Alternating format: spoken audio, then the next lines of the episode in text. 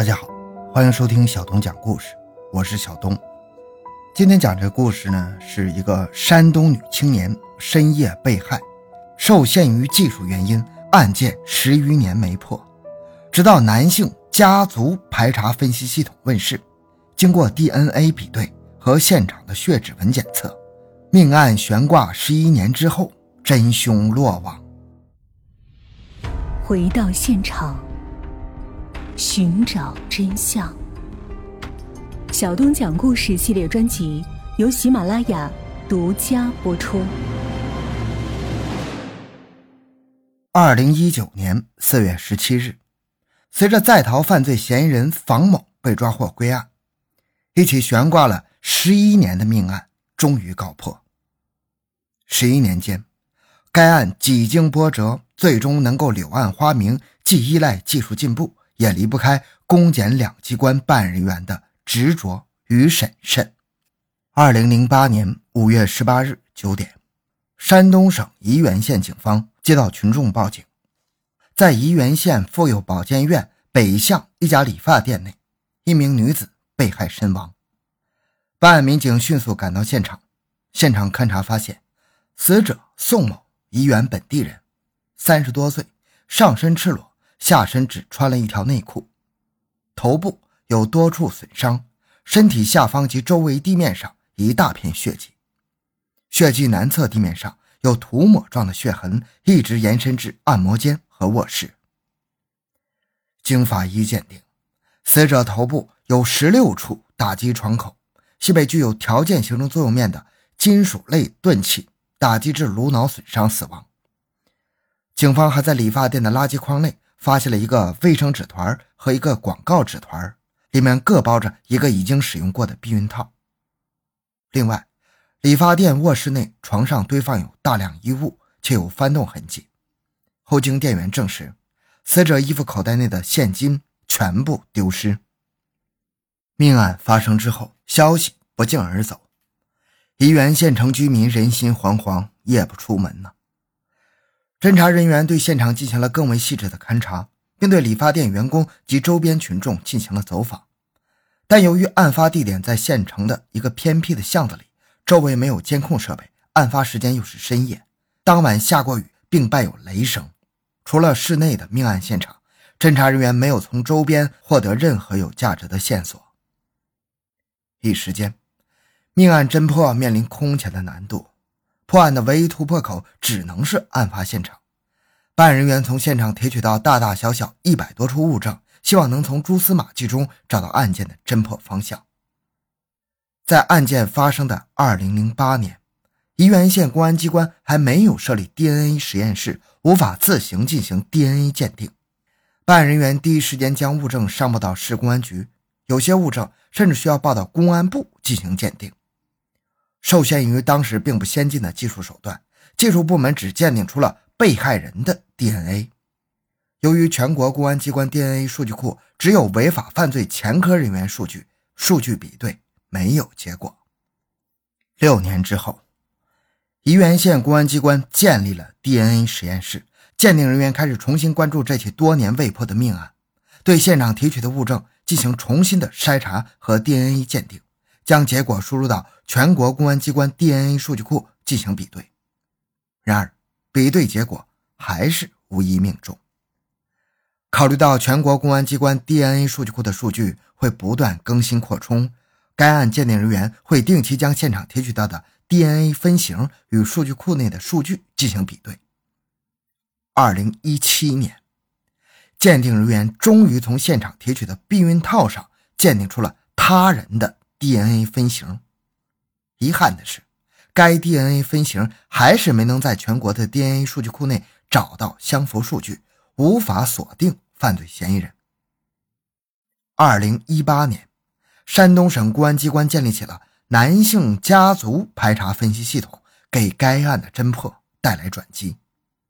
鉴定人员将现场一双灰色男袜上提取到的 DNA 分型输入男性家族排查分析系统，比中当地高某。家系通过对高某家系进行系统摸排，办案人员认为孙子辈中的高某有作案嫌疑，并对高某的血样进行了检验。检验结果显示，男袜上检出的 DNA 分型与高某血样的 DNA 分型在 DYS 五七六等二十七个 Y 染色体基因座基因型相同，不排除二者来源同一父系。依据鉴定结果，办案人员对高某进行了讯问。高某一开始胡言乱语，随后陆续供述了自己杀害被害人的过程。这一结果令办案人员欣喜，十余年前的疑案就要水落石出了。警方迅速将高某刑事拘留，并提请宜源县检察院申请逮捕。沂源县检察院于二零一九年一月受理高某故意杀人案，由第一刑事检察部主任。一级检察官张晓霞具体负责办理。对这起经历十余年才告破的故意杀人案件，张晓霞高度重视，连夜审阅了全部卷宗。审查过程中，张晓霞发现，尽管犯罪嫌疑人高某对杀害被害人的犯罪事实供认不讳，但其供述的事件细节与现场勘查情况严重不符，案件存在诸多疑点。一是犯罪嫌疑人高某供述，他是先杀人，然后脱掉被害人衣裤实施了强奸，强奸后也没有给被害人重新穿上衣裤。但现场勘查却显示，被害人生前所穿衣物均平整的叠放在床上，无任何血液滴溅痕迹，而且被害人死亡时身着内裤。二是作案现场提取到的是灰色男袜。而犯罪嫌疑人高某供述，自己作案时穿的是一双黑色袜子，而且当时并未脱在现场。作案后，他将袜子连同衣物丢弃于道边的垃圾池内。三是现场提取到一枚纽扣上也检出了高某的 DNA 分型，但是高某供述称已不记得自己作案时所穿衣物上有没有纽扣了。四是高某供述自己。用 U 型锁打击被害人左侧头部两三下，右耳后部一下，但是尸检报告却显示，被害人仅头部就有十六处创口，其中左顶有四处创口，左耳后乳突部有一处创口，枕部有十一处创口，这些都与高某的供述明显不符啊。五是高某的供述前后不稳定，存在多次翻供情况。他曾在第二次供述时称，之前的供述都是我自己编的，你们反复问我，我受不了才编的，我连那起案件是什么时候发生的都不知道。六是对于是否在作案现场盗窃了被害人的现金，高某的供述也是前后矛盾，逻辑不清。另外，张小霞也注意到，尽管现场发现的灰色男袜和纽扣经 DNA 鉴定均检出高某的 DNA 分型。但鉴定结论不排除二者来源于同一父系，并不能完全锁定高某就是杀人凶手。基于上述疑点，张小霞分析认为，即使事情已经过去多年，但是作案时间是先奸后杀还是先杀后奸这么重要的情节，从犯罪心理的角度分析，真正的杀人凶手绝不可能遗忘。鉴于高某极有可能不是本案的真凶，张小霞提出了不予批准逮捕高某的意见，并报请检察长提请检委会讨论决定。最终，张小霞及检察长顶住各方压力，做出了事实不清、证据不足，不予批准逮捕的决定。不予批准逮捕的决定作出之后，从公安机关传来不同声音。针对这一情况。办案检察官及时的与侦查人员进行沟通，详细的阐明了不予批捕的理由。面对检察官提出的重重疑点，侦查人员也无法做出合理解释，最终接受了不予批准逮捕的结果。与此同时，办案检察官积极引导公安机关改变侦查方向，改变原先奸杀的办案思路，扩大侦查范围，对现场勘查提取的多处指纹、脚印、烟蒂。被害人的阴道擦拭物及指甲内容物等，继续进行鉴定和 DNA 比对。不批准逮捕决定作出的当天，高某被释放了。获得自由后，高某立即改变供述，表示自己没有杀人，只是胆小怕事，之前供述的案情都是瞎猜乱说的。DNA 专家也分析说，灰色袜子鉴定只能确定高某案发前曾有段时间去过现场，不能确定他就是杀人凶手。案件侦破回到了原点。公安机关采纳了办案检察官的建议，对现场提取的痕迹证据进行重新梳理，对所有可疑物品重新进行了鉴定，终于从案发现场最南侧房间东墙根提取到的一次性塑料水杯、门厅墙东北角垃圾桶内提取的避孕套、最南侧房间床上被子的被罩上提取的毛发中检出另一名男性的 DNA 分型。这一发现让办案人员倒吸一口凉气呀！凶手果然另有其人。办案人员立即将这一男性的 DNA 分型输入山东省公安机关男性家族排查分析系统，比中了大张庄镇曹家庄村房姓家系。经过进一步摸排，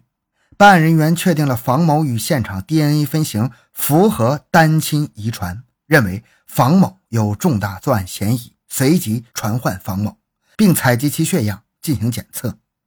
经比对，